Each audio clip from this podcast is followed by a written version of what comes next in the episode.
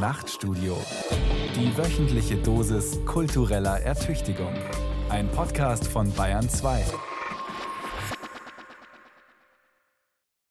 Verehrte Hörerinnen und Hörer, jener Rundfunkmann, der sich nur mit Mühe davon abhalten lässt, ein Programm zu machen, das am Morgen mit einem Vortrag über Existenzphilosophie beginnt, mittags elektronische Musik bringt und am Abend mit einem surrealistischen Hörspiel endet, ist ein Mythos. Verehrte Hörerinnen und Hörer, jener Rundfunkmann, den Sie eben hörten, hieß Gerhard Chesney. Er gründete 1948 das Nachtstudio bei Radio München. Spartensender, etwa einen reinen Kulturkanal, gab es damals noch nicht. Radio München sendete auf einer Welle, immerhin fast ganztägig. Die Programminhalte klingen dennoch vertraut. Der existenzialistische Vortrag, die elektronische Musik und das surrealistische Hörspiel spiegeln geradezu exemplarisch den Zeitgeist der Nachkriegsjahre, den die kulturellen Nachtprogramme des öffentlich-rechtlichen Rundfunks in nicht geringem Maße mitbestimmten.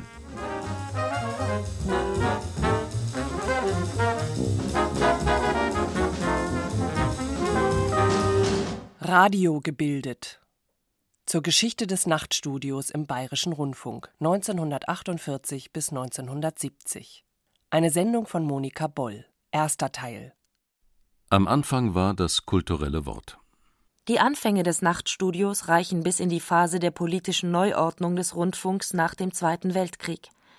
Als das Nachtstudio am 10. Dezember 1948 erstmals ausgestrahlt wurde, existierte noch kein Staat namens Bundesrepublik Deutschland. Radio München befand sich unter amerikanischer Militärverwaltung und ging erst im folgenden Jahr als bayerischer Rundfunk in deutsche Verwaltung über. Die von den westlichen Alliierten verfügte Rundfunkordnung sah eine staatsunabhängige föderale Organisation für alle ehemaligen Sendeanstalten vor. Keine zukünftige deutsche Regierung sollte jemals wieder den Rundfunk als Propagandamittel missbrauchen können. Aus dieser Überlegung heraus entstand der gebührenfinanzierte öffentlich-rechtliche Rundfunk, dessen Statuten bis heute gültig sind. Dabei genossen die bald wieder aufgebauten Kulturredaktionen das ausdrückliche Wohlwollen der Alliierten, das sich auch in den gelockerten Zensurvorschriften bemerkbar machte. Das Münchner Nachtstudio stellte keinen Einzelfall dar. In vielen westdeutschen Funkhäusern etablierte sich in der politischen Übergangsphase zwischen 1947 und 1949 eine spezielle Nacht- und Abendstudiokultur. Unter dem Dach des Nordwestdeutschen Rundfunks moderierten Jürgen Schüdekopf und Karl Linfert ihre Nachtprogramme aus Hamburg und Köln, in Frankfurt leitete Alfred Anders das Abendstudio und beim Südwestfunk in Baden-Baden folgte Horst Krüger, ebenfalls mit einem Nachtstudio. Die Sendungen begannen nicht vor 22 Uhr. Beim Bayerischen Rundfunk nahm man den Namen der Sendung sogar buchstäblich und sendete vorerst zwischen 23 und 24 Uhr. Die Programmkonzeption orientierte sich am großen Vorbild der BBC in London, besonders an deren dritten Programm, das allabendlich die intellektuellen Bedürfnisse der kulturellen Upper Class, der sogenannten Highbrows, befriedigte. Die Nachtstudios fächerten ein ebenso weites Spektrum auf, das von Literatur, Musik und Theater über Philosophie und Wissenschaft bis zum politischen Zeitgeschehen reichte. Eine deutsche Besonderheit war jedoch die große Kulturemphase, welche auf den Zusammenbruch des Nationalsozialismus folgte. Das auffallendste Merkmal der Suche nach geistiger Orientierung nach dem Krieg bestand in dem zentralen Stellenwert, den die Rückbesinnung auf das kulturelle Erbe einnahm. Man wünschte sich die Wiederauferstehung Deutschlands als Kulturnation, als Land der Dichter und Denker herbei. Man entdeckte das Abendland und die christlichen Werte wieder, vor allem die Dichter der Weimarer Klassik, Goethe und Schiller. Dies nahm zuweilen recht kuriose Züge an. Etwa wenn der berühmte Historiker Friedrich Meinecke zur moralischen Wiederaufrichtung die Gründung landesweiter Goethe-Vereine mit gemeinsamen Feierstunden an den Sonntagen empfahl. Von den zeitgenössischen Dichtern verkörperte allen voran Thomas Mann die deutsche Kulturnation. 1933 war er ins Exil gegangen, 1936 hatten ihm die Nazis die deutsche Staatsbürgerschaft aberkannt. 1952 besuchte er München, die Stadt, in der er bis zu seiner Emigration gelebt hatte. Thomas Mann las in den Münchner Kammerspielen aus dem Felix Krull. Der Andrang an diesem Abend war enorm. Das Nachtstudio übertrug die Veranstaltung für alle diejenigen, die im ausverkauften Theater keinen Platz mehr bekommen hatten. Meine Damen und Herren,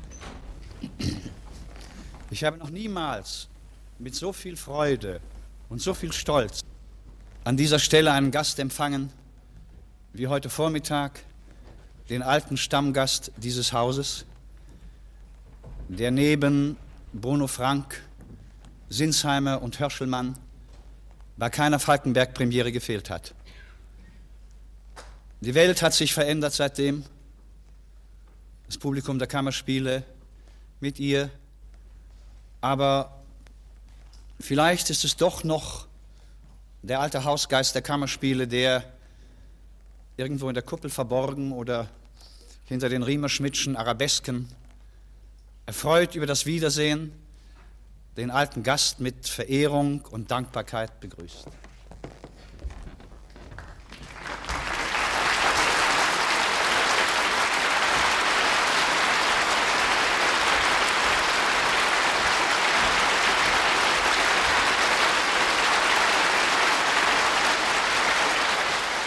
Theaterintendant Hans Schweikart zelebrierte den nicht enden wollenden Applaus, mit dem das Publikum den Schriftsteller pathetisch in München empfing.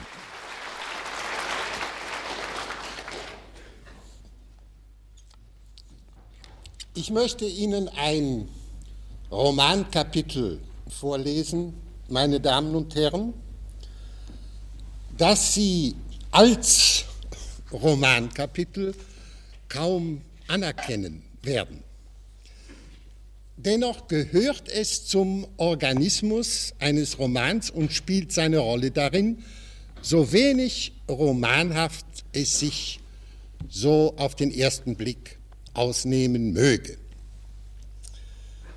Dem äh, Buch, von dem es eine Episode ist, dieses Buch begann ich schon vor mehr als 40 Jahren, unterbrach mich darin, um andere Aufgaben willen und veröffentlichte vorläufig das Fragment unter dem Titel Bekenntnisse des Hochstaplers Felix Krull.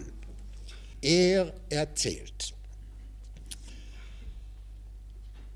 Zwei Wochen und wenige Tage noch, geneigter Leser, und ich rollte ihr entgegen dieser Weite, wohl installiert in einem spiegelgeschmückten, grauplüschenen Halbcoupé erster Klasse des Nord-Süd-Express, am Fenster, den Arm auf die Klapplehne der Sofabank gestützt, das Hinterhaupt am Spitzenschutz der bequemen Rückenlehne, ein Bein über das andere geschlagen, gekleidet in wohlgebügelten englischen Flanell mit hellen Gamaschen über den Lackstiefeln.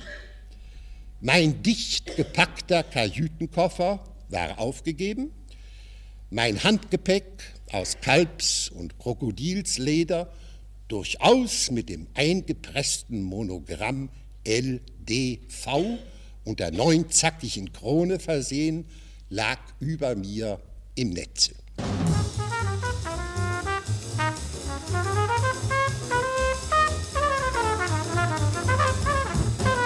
Ein Rundfunkmann der ersten Stunde. Häufig hieß es, und diese Legende hält sich bis heute, dass die maßgeblichen Positionen im Rundfunk vorwiegend durch ehemalige Immigranten besetzt worden seien. Dies trifft jedoch weder für den Rundfunk insgesamt noch für die Kulturredaktionen im Besonderen zu. Tatsächlich waren sogar erstaunlich wenige Immigranten an den Sendern beschäftigt. Unter den Redakteuren der Nachtstudios befand sich kein einziger.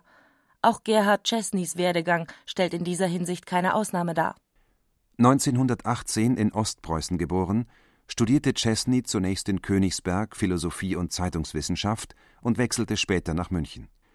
1940 erhielt er einen Gestellungsbefehl an die Ostfront. Nach dem Krieg holte Herbert Hupka, der damalige Hauptabteilungsleiter für Kultur bei Radio München, Chesney an den Sender.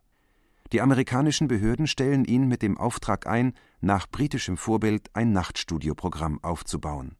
Chesney macht sich auch über Rundfunkkreise hinaus schnell einen Namen als unbequemer Publizist, der für einen autonomen Humanismus eintritt.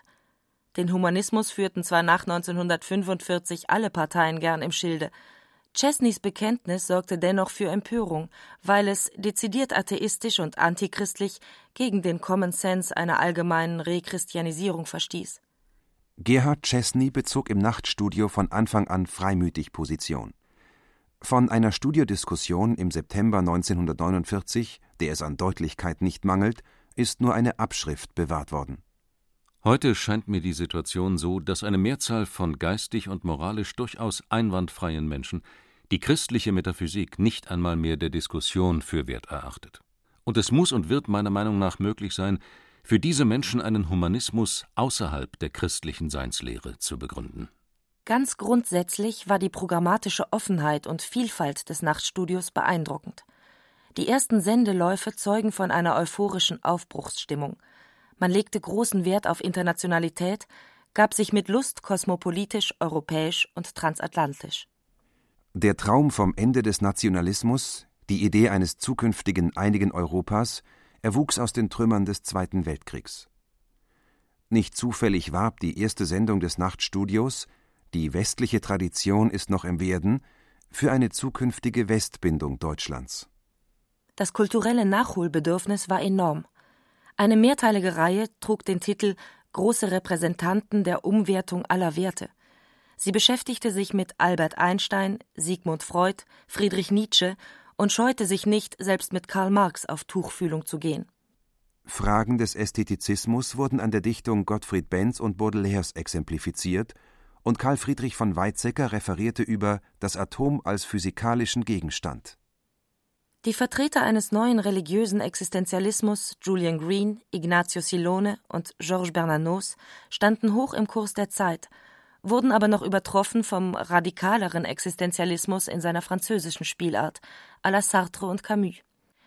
Der literarische Essay befasste sich mit den Klassikern von Goethe bis Heine ebenso wie mit den Vertretern der Moderne, Proust, Rilke und Kafka.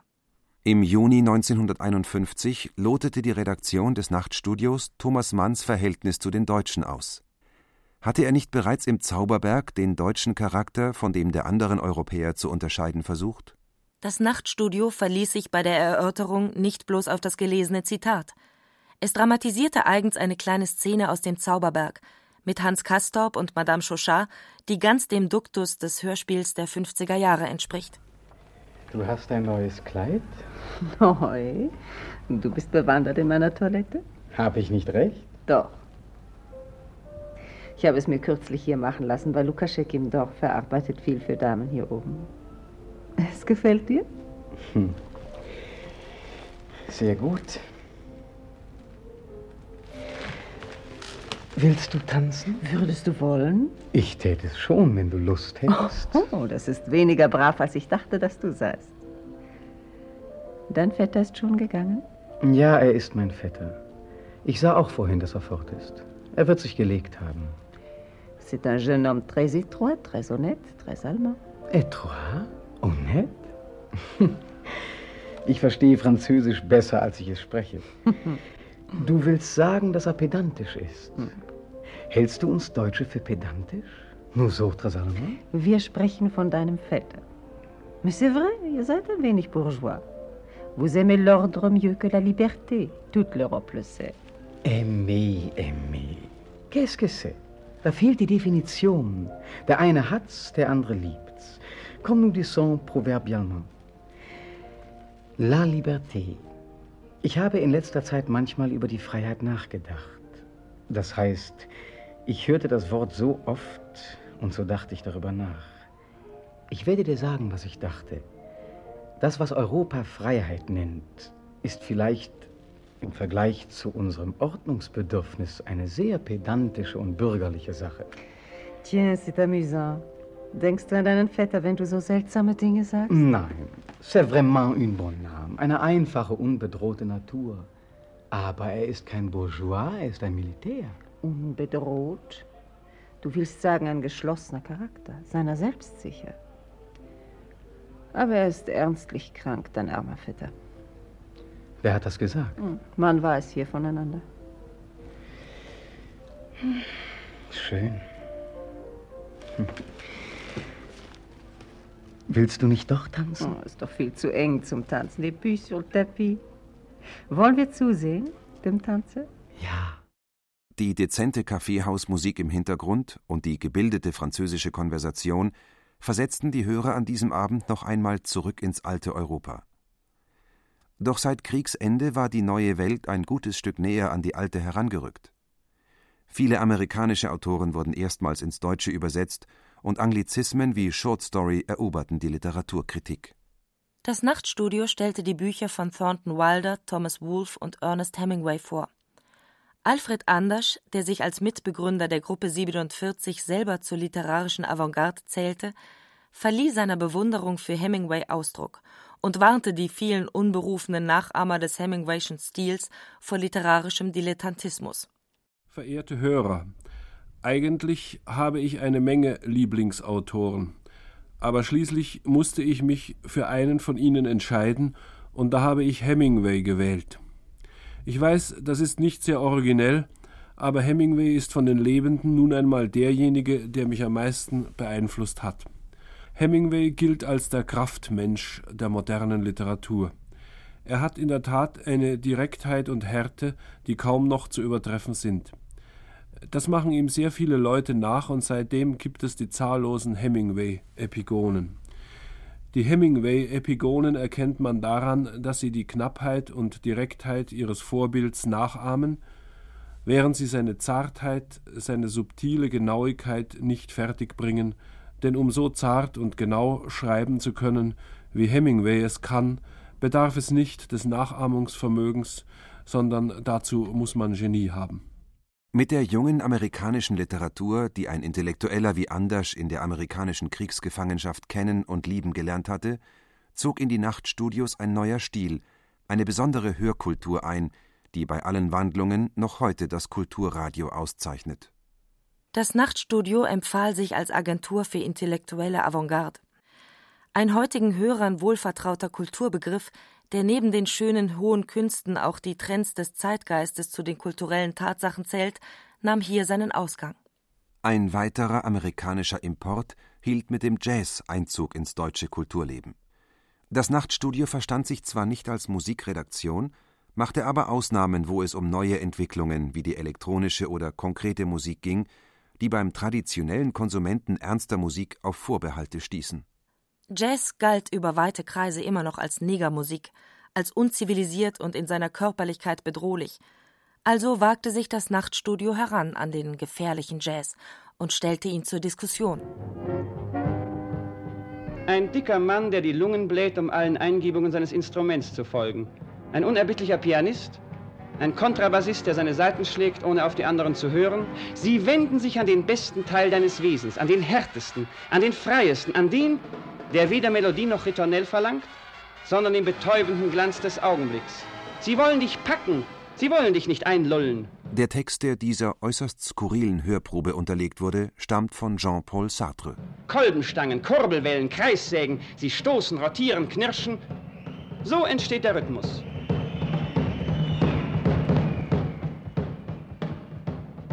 Wenn du straff, jung und frisch bist, springt der Rhythmus dich an und rüttelt dich durch. Du fängst zu springen an, immer schneller, und deine Nachbarin springt mit dir. Ein höllisches Rondo. Der Posaunist schwitzt, du schwitzt, der Trompeter schwitzt, deine Nachbarin schwitzt. Und dann bemerkst du plötzlich, dass auf dem Podium etwas vor sich geht. Sie sehen nicht mehr so aus wie vorhin, sie drängen sich zusammen, eine seltsame Erregung erfasst sie. Ihre Mienen sind wild und gespannt, man könnte sagen, dass sie etwas suchen, etwas wie Lust. Und auch du, du beginnst etwas zu suchen und du fängst zu schreien an. Man muss schreien. Das Orchester ist ein ungeheurer Kreisel geworden. Hieltest du plötzlich inne, dann bleibt der Kreisel stehen und fällt zu Boden. Du schreist, sie schaben, sie schnauben, sie sind besessen. Auch du bist besessen. Der Trompeter berührt den Pianisten und überträgt auf ihn seine Besessenheit, wie zu den Zeiten von Messmers magnetischen Kuren. Alles schreit im Takt, selbst den Jazz hört man nicht mehr. Man sieht nur Leute auf dem Podium, die im Takt schwitzen. Man möchte sich um sich selber drehen, man möchte wie ein Stier brüllen, man möchte seiner Nachbarin ins Gesicht schlagen.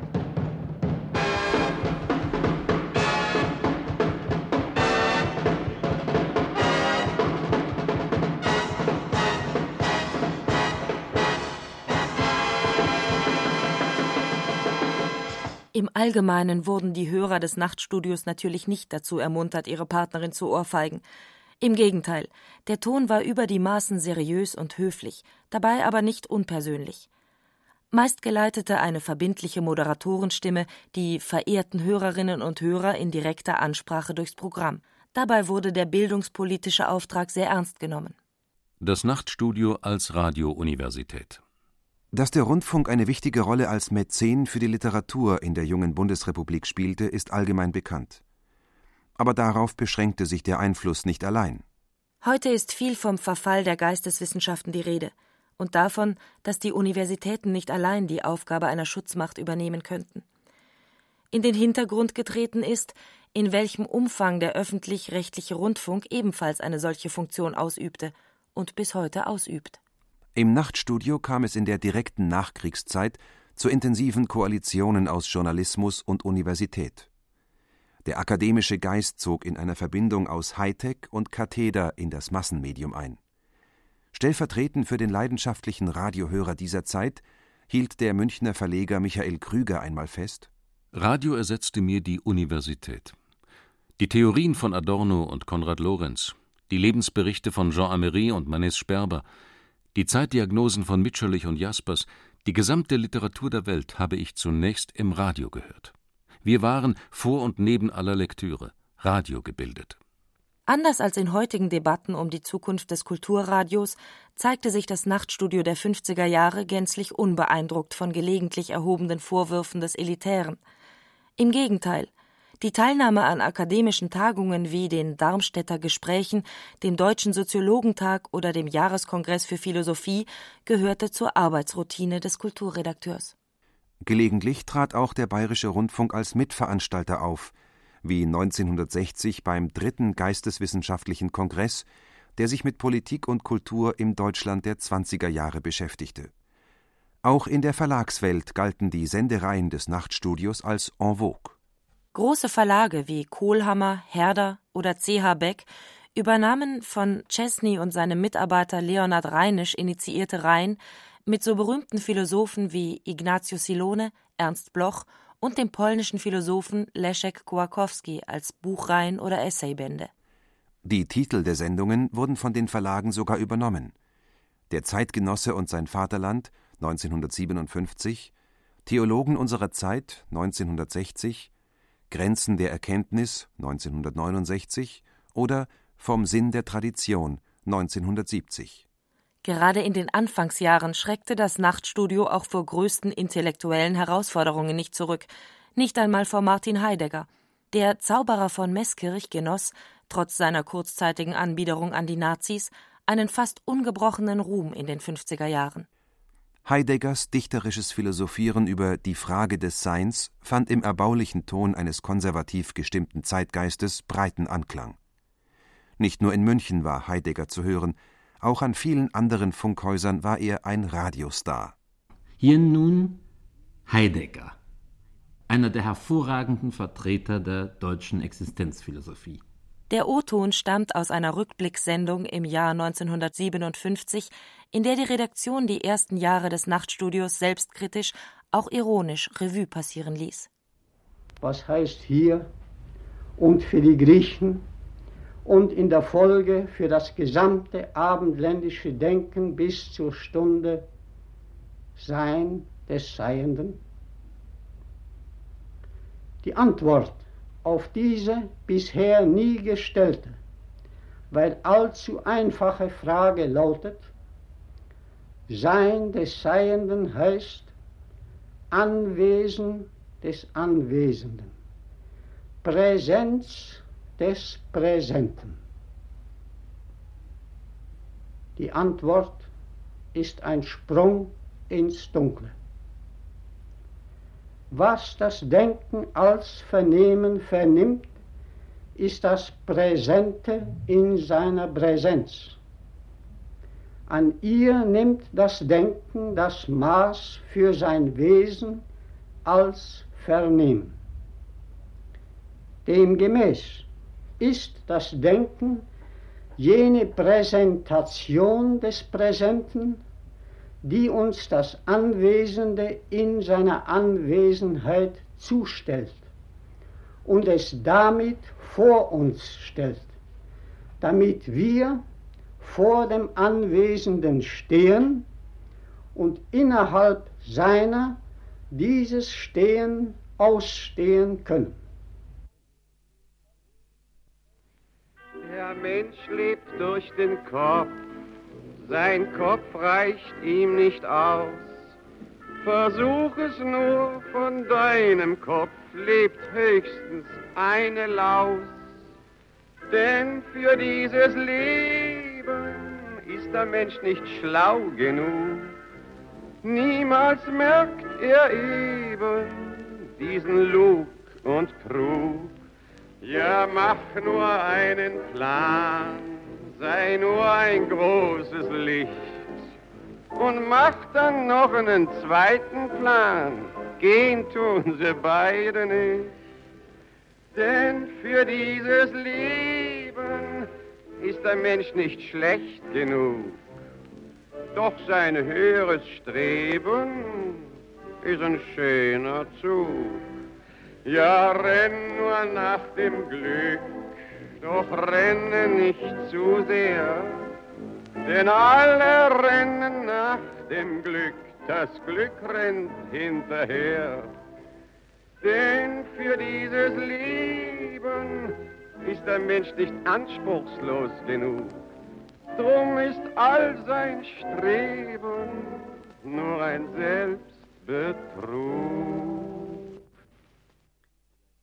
Vielleicht haben Sie das erkannt, liebe Hörer. Das war Bert Brecht noch einmal und eine andere Art von Philosophie. Ein bisschen hart vielleicht auf Heidegger vorhin, aber ne, wir sind eigentlich auch der Meinung, dass zu Weisheit nun einmal ein Schuss Ironie gehört. Und vielleicht nimmt es uns Herr Heidegger nicht ganz so übel. Wir sind damit, verehrte Hörer, am Ende unseres Rückblicks und äh, das Nachtstudio verabschiedet sich endgültig.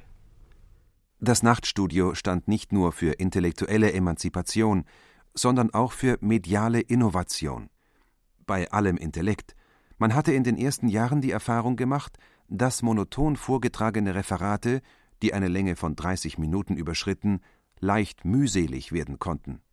Neben den traditionellen Formen Vortrag und Lesung erprobte das Nachtstudio, stellvertretend für alle Programme, das freie Gespräch und die Roundtable-Diskussion, die im Programm von nun an einen großen Stellenwert einnahmen. Das unendliche Gespräch oder herrschaftsfreier Diskurs als Radiopraxis. Die Rolle, die das Nachtstudio im Nachkriegsrundfunk für den Übergang eines totalitären in ein demokratisches Gemeinwesen spielte, ist kaum zu überschätzen. Nach dem Nationalsozialismus und zwölf Jahren Gleichschaltung half es, die liberalen Tugenden der Reflexion und des herrschaftsfreien Diskurses zu reetablieren. Es ist gar nicht mal übertrieben zu behaupten, dass das Radio dieser Jahre Demokratie als lebendige Praxis vorführte, indem es eine eigene Gesprächs- und Diskussionskultur etablierte. Besonders beliebt waren die sogenannten Roundtable-Gespräche, bei denen sich drei oder vier Diskutanten zur gelehrten Erörterung und zum polemischen Schlagabtausch einfanden. Die Streitgespräche wurden zum Teil live gesendet, oft aber auch einige Tage zuvor produziert, wie die Sendung über das Buch Masse und Macht von Elias Canetti. In einem Brief warb der erste Nachtstudioleiter Gerhard Chesney mit didaktischer Sorgfalt im Hinblick auf die Hörer um die Teilnahme des Kölner Soziologen René König an der Gesprächsrunde. Lieber Herr Professor, wir wollen am 25. September eine Diskussion über das Buch Masse und Macht von Elias Canetti senden. Sie kennen es sicherlich. In der Woche zuvor bringen wir einen Halbstunden-Vortrag über dieses Buch von H.G. Adler, der sich ausschließlich auf die Darstellung des Inhalts beschränkt. Man kann also für die Diskussion bereits bei einem Teil der Hörer eine gewisse Kenntnis voraussetzen. Ich habe Canetti gebeten, selbst an der Diskussion teilzunehmen und von ihm eine Zusage bekommen. Als Teilnehmer habe ich, neben Ihnen, an Alexander Mitscherlich gedacht. Elias Canetti, Alexander Mitscherlich und René König trafen sich am 18. September 1961 im Münchner Funkhaus zur Aufnahme des Gesprächs. Das Buch von Canetti war im Jahr zuvor erschienen. Seine Entstehungsgeschichte zog sich jedoch über fast 40 Jahre hin. Es waren die Massenaufmärsche der Weimarer Republik und des Nationalsozialismus, die Canetti zu der Untersuchung veranlasst hatten. Diese primitiven Meuten bestehen aus wenigen Mitgliedern und die Menschen, die zu ihnen gehören, kennen einander alle wohl. Der Hauptunterschied nun zwischen diesen frühen Meuten und unserer modernen Masse ist der, dass die moderne Masse anonym ist. Die Menschen, die sich in einer Masse zusammenfinden, kennen einander nicht. Herr Canetti, darf ich Sie unterbrechen? Das finde ich so wahnsinnig wichtig, weil äh, dieses sich einander kennen ja einen ganz anderen inneren Zusammenhalt, etwa der, in der Meuteschaft wie in der modernen Masse er besteht. Ja. Die Anonymität ja gerade ein, ich möchte sagen, in der ganzen Literatur sehr immer wiederkehrendes Motiv ist, dass zur Masse die innere Anonymität gehört. Canetti suchte für das neue Phänomen der Masse nach Vorbildern aus der Frühgeschichte der Menschheit und verglich die Masse mit einer prähistorischen Jagd- und Kriegsmeute. Mit Alexander Mitscherlich erläutert er seine Beobachtungen sozialpsychologischer Art. Ja, und eben darum habe ich auch versucht, als die Haupteigenschaften der Masse, wie wir sie heute kennen, und zwar nicht nur in einem Lande und nicht nur in der westlichen Kultur, sondern, wie ich glaube, überall auf der Erde heute, die vier äh, Haupteigenschaften aufzustellen, über die sie ein wenig, die sie kritisiert haben und über die ich ein wenig so sagen muss. Ich möchte vorerst von der Dichte und von der Gleichheit sprechen. Ich glaube, dass jeder Mensch, so wie er für sich besteht, ausgezeichnet ist durch Berührungsfurcht. Er will nicht, dass ein anderer Mensch ihm nahe kommt. Es ist ihm unangenehm, von einem Fremden plötzlich im Rücken angerührt zu werden oder im Dunkeln, ahnungslos, nicht wissend, um wen es sich da handelt. Und diese Berührungsfurcht geht sehr weit. Wir benehmen uns so, als wären wir voll Berührungsfurcht, wenn wir auf die Straße gehen. Wir vermeiden es, andere Leute zu streifen. Wir haben es nicht gern, wenn sie uns streifen. Und dieser, dieser Zustand einer unaufhörlichen Erwartung von feindlichen Berührungen ist sehr stark. Es gibt nur eine Situation, in der diese Berührungsfurcht in ihr Gegenteil umschlägt. Und das ist eben die Masse. Wenn Menschen sich in einer Masse zusammenfinden, fürchten sie sich nicht mehr voreinander. Jeder ist da von mehreren anderen berührt. Er weiß gar nicht genau, wer diese Leute sind. Die Masse ist anonym. Aber er weiß, dass sie ihm nichts tun werden. Er braucht sich nicht vor ihnen zu verteidigen. Er braucht sie nicht angreifen. Sie brauchen ihn nicht. Sie werden ihn nicht angreifen.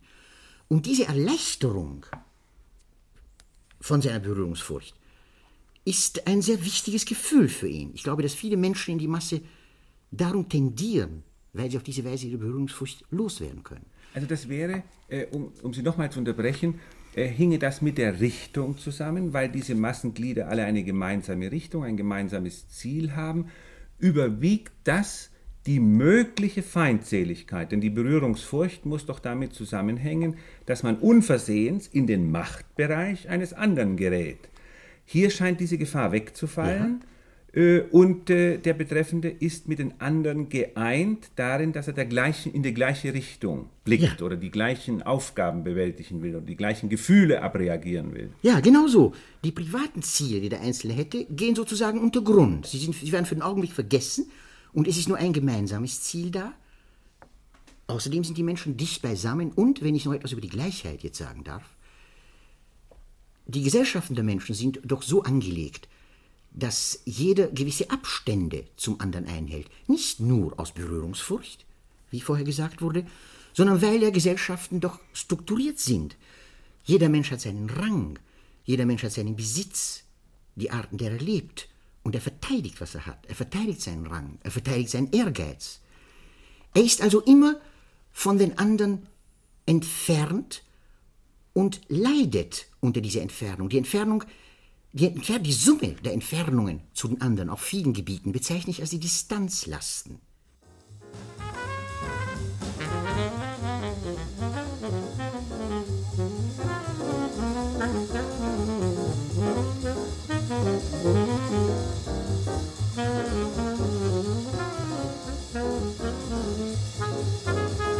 Anders als das kurzatmige journalistische Tagesgeschäft in den Redaktionen der aktuellen Politik eröffnete das Nachtstudio dem Zeitgeist die notwendigen Spielräume der Reflexion.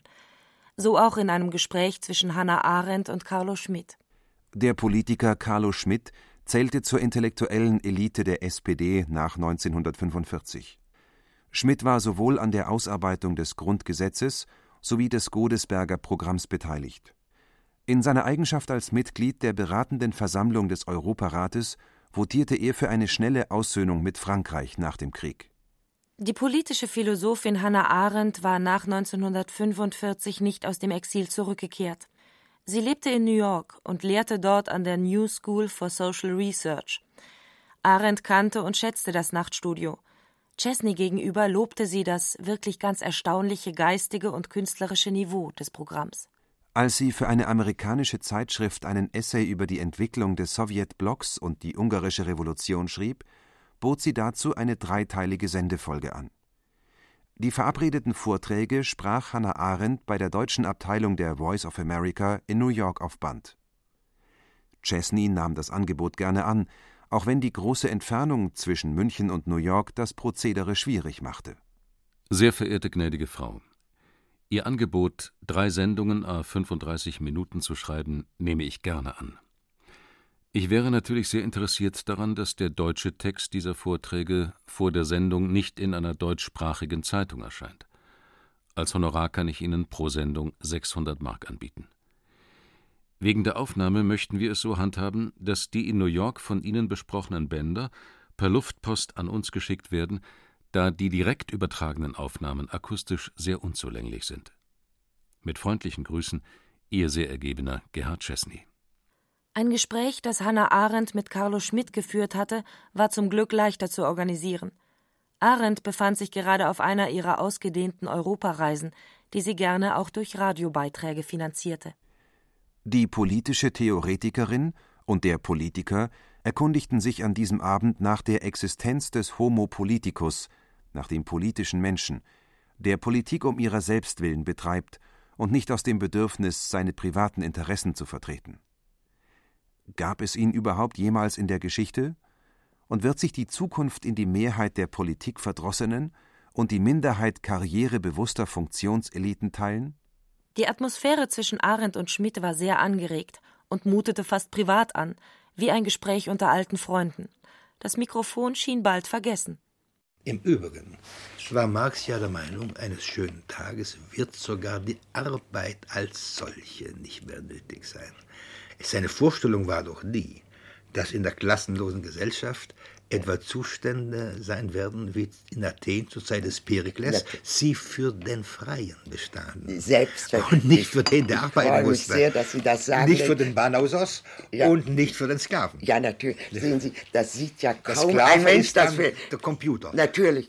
Für Marx war natürlich das perikleische ja. Athen ja, immer natürlich. die Vorstellung, an der er sich orientiert. Ja, nicht umsonst besonders gern Sophokles gelesen. Natürlich. Ist gar keine Frage, dass das so war. Nun ja, äh, das kann ja noch erhebliche Probleme geben, denn wir können das späte Rom mit der Plebs bekommen, nicht? Und ähm, äh, das ist ja leider sehr viel wahrscheinlicher, nicht? Als den Demos. Als den Demo, nicht als den Auch freien los, Mann, nee. der, der nun wirklich, ja. denn die Leute, die wirklich diesen Gu haben, diesen Geschmack am Öffentlichen und an der Freiheit, von denen Tocqueville spricht, die sind in allen Gesellschaftsschichten nicht die Majorität. In Frankreich gibt es dafür einen Terminus, den Italiener begründet haben. La classe politica, Moskau und Paris. Ja, ja. In Frankreich Tocqueville und ja. andere.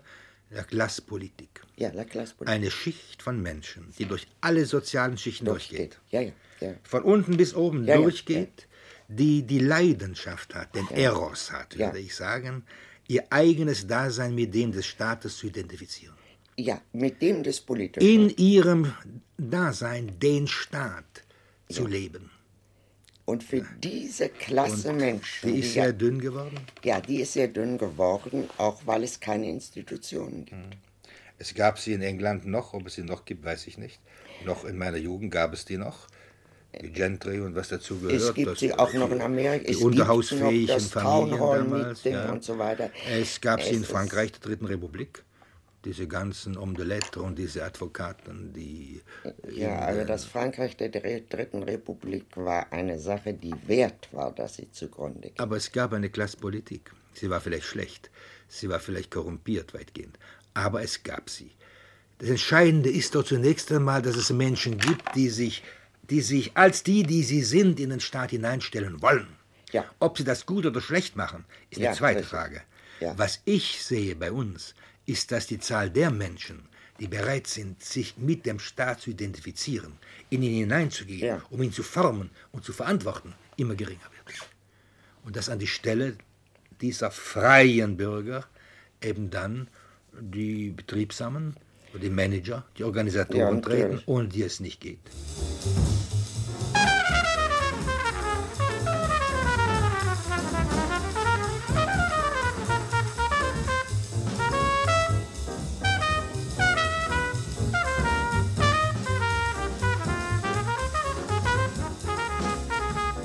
Der Olymp der Dichter von Thomas Mann zur Gruppe 47.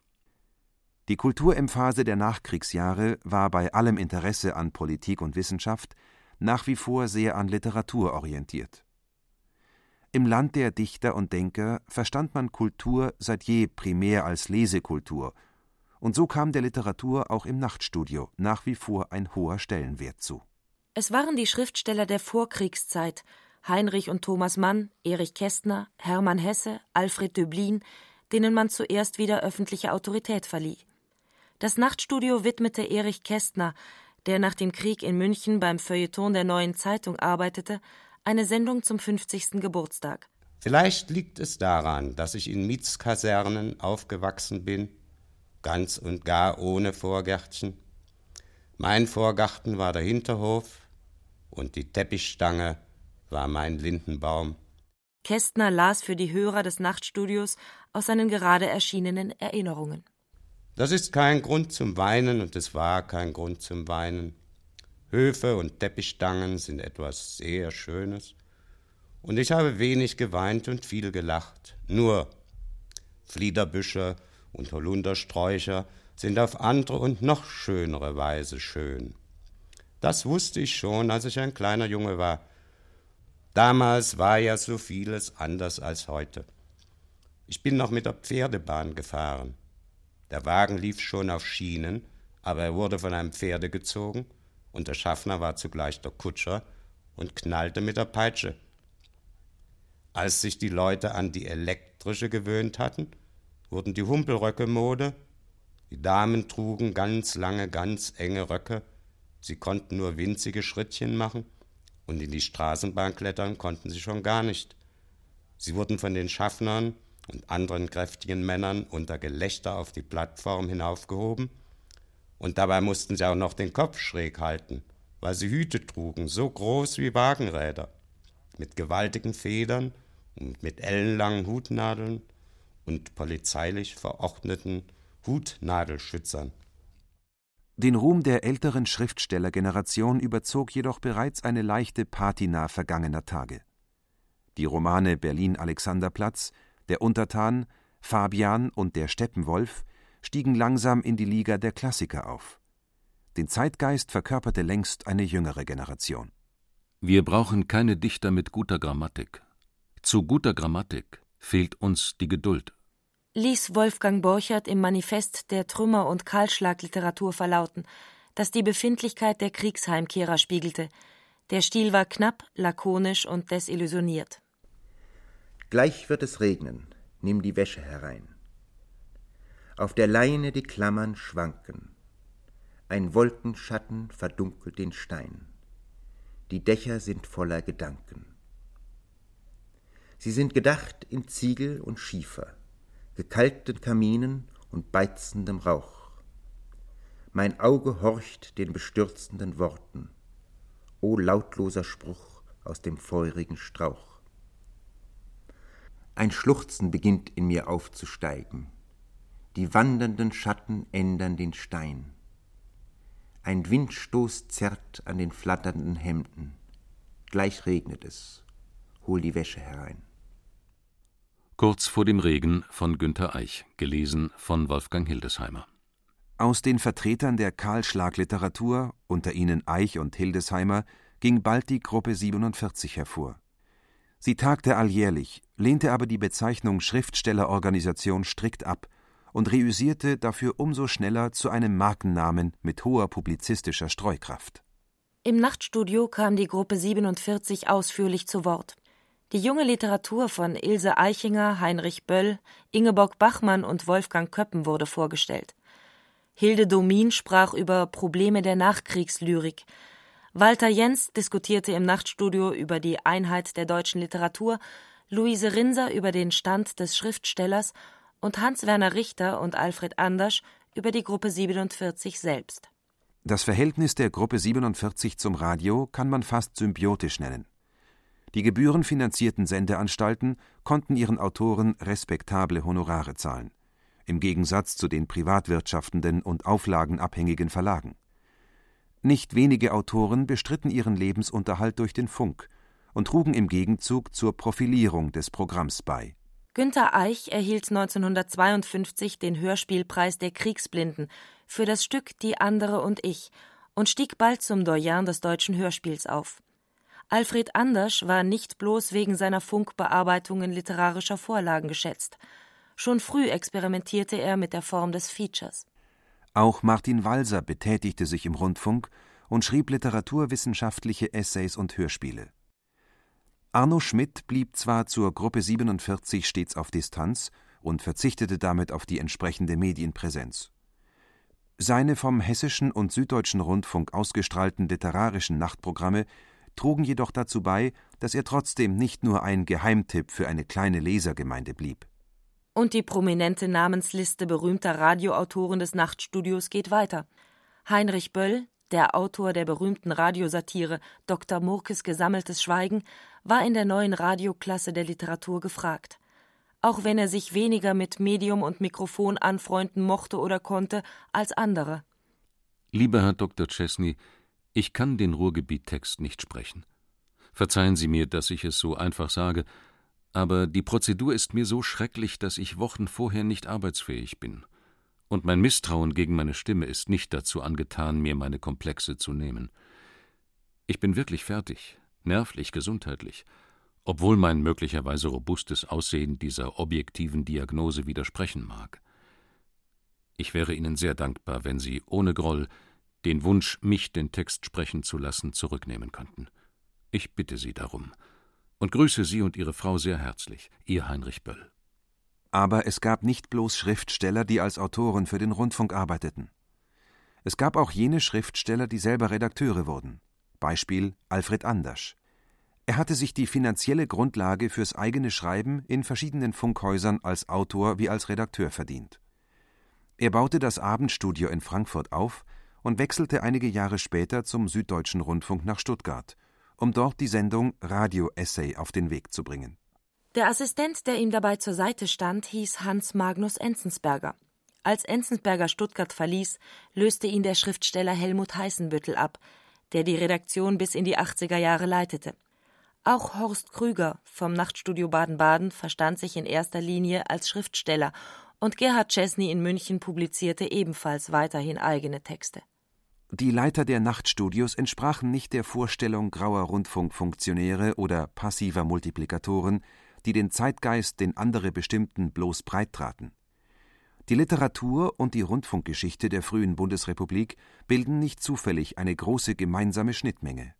Als ein für diese Überschneidung von Funk und Literatur historisches Datum muss der 29. Dezember 1958 erwähnt werden, als ein damals wenig bekannter Autor namens Günter Grass im Münchner Nachtstudio aus seinem unveröffentlichten Manuskript las.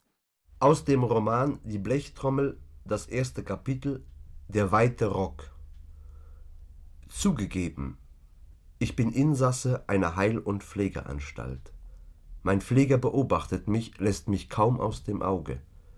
Denn in der Tür ist ein Guckloch und meines Pflegers Auge ist von jenem Braun, welches mich, den Blauäugigen, nicht durchschauen kann.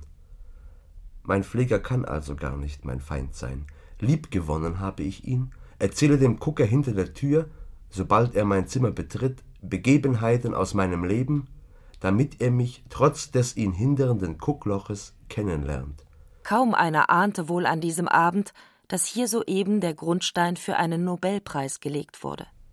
Der Gute scheint meine Erzählungen zu schätzen, denn sobald ich ihm etwas vorgelogen habe, zeigt er mir, um sich erkenntlich zu geben, sein neuestes Knotengebilde. Ob er ein Künstler ist, bleibe dahingestellt. Eine Ausstellung seiner Arbeiten würde jedoch von der Presse gut aufgenommen werden, auch einige Käufer herbeilocken. Er knotet Bindfäden zu verknorpelten Gespenstern, taucht diese dann in Gips, lässt sie erstarren und spießt sie mit Stricknadeln, die auf Holzsäckelchen befestigt sind. Oft spielt er mit dem Gedanken, seine Werke farbig zu gestalten. Ich rate davon ab, weise auf mein weiß lackiertes Metallbett hin und bitte ihn, sich dieses vollkommenste Bett bunt bemalt vorzustellen. Entsetzt schlägt er dann seine Pflegehände über dem Kopf zusammen, versucht in etwas starrem Gesicht allen Schrecken gleichzeitig Ausdruck zu geben und nimmt Abstand von seinen farbigen Plänen. Mein weiß lackiertes, metallenes Anstaltsbett ist also ein Maßstab. Mir ist es sogar noch mehr. Mein Bett ist das endlich erreichte Ziel, mein Trost ist es und könnte mein Glaube werden, wenn mir die Anstaltsleitung erlauben würde, einige Änderungen vorzunehmen. Das Gitter möchte ich erhöhen, damit mir niemand mehr zu nahe tritt.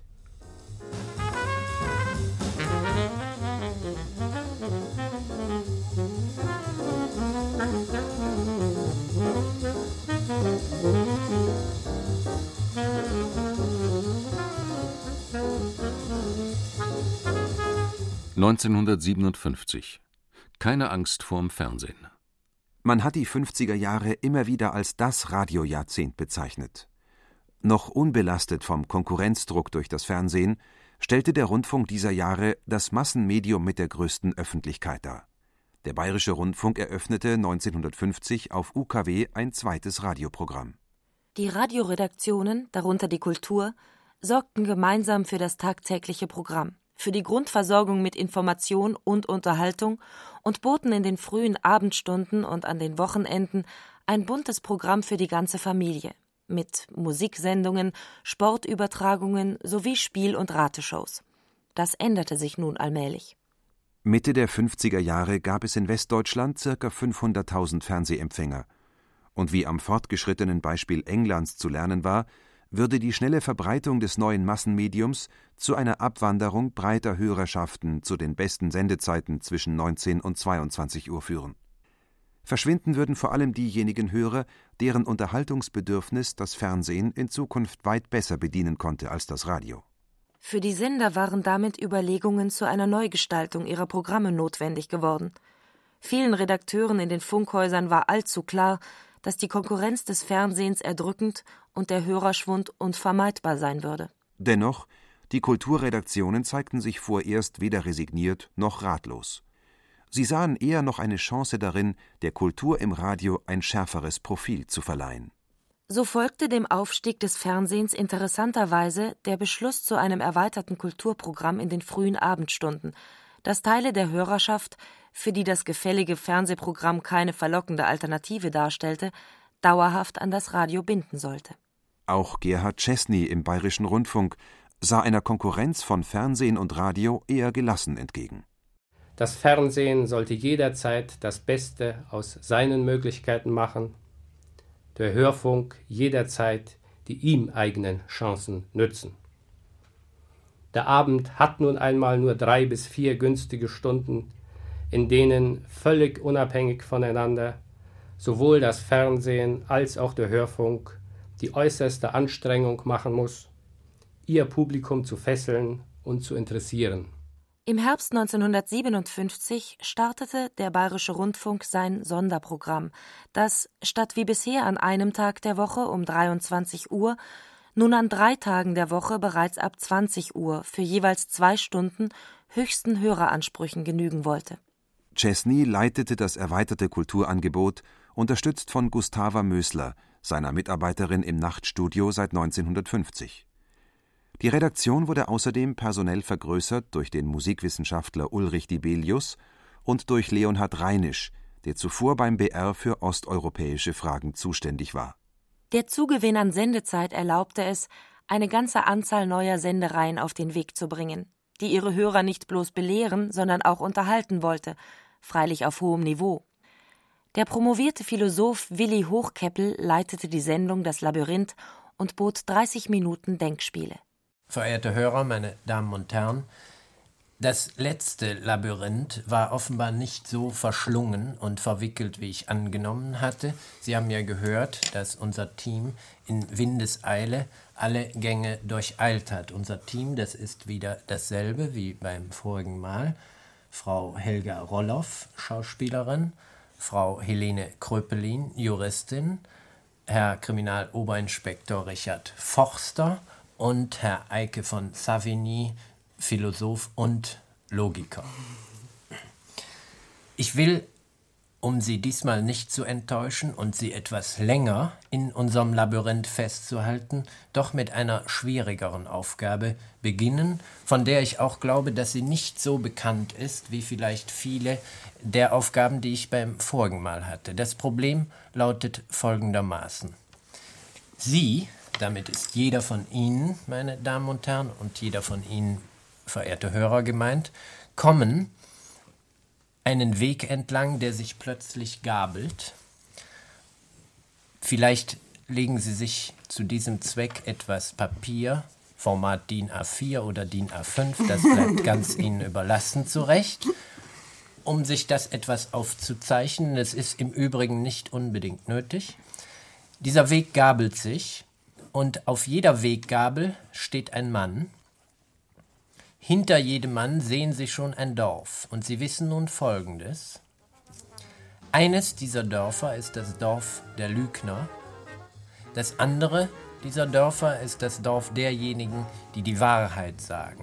Vielleicht schreiben Sie einfach L und W dazu. Lügner und Wahrheitssager.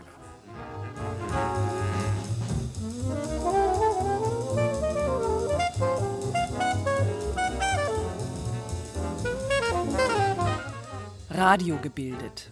Zur Geschichte des Nachtstudios im Bayerischen Rundfunk 1948 bis 1970. Eine Sendung von Monika Boll. Mit Caroline Ebner, Peter Veit und Gerd Heidenreich. Technik Cordula Vanschura. Regie und Redaktion Barbara Schäfer.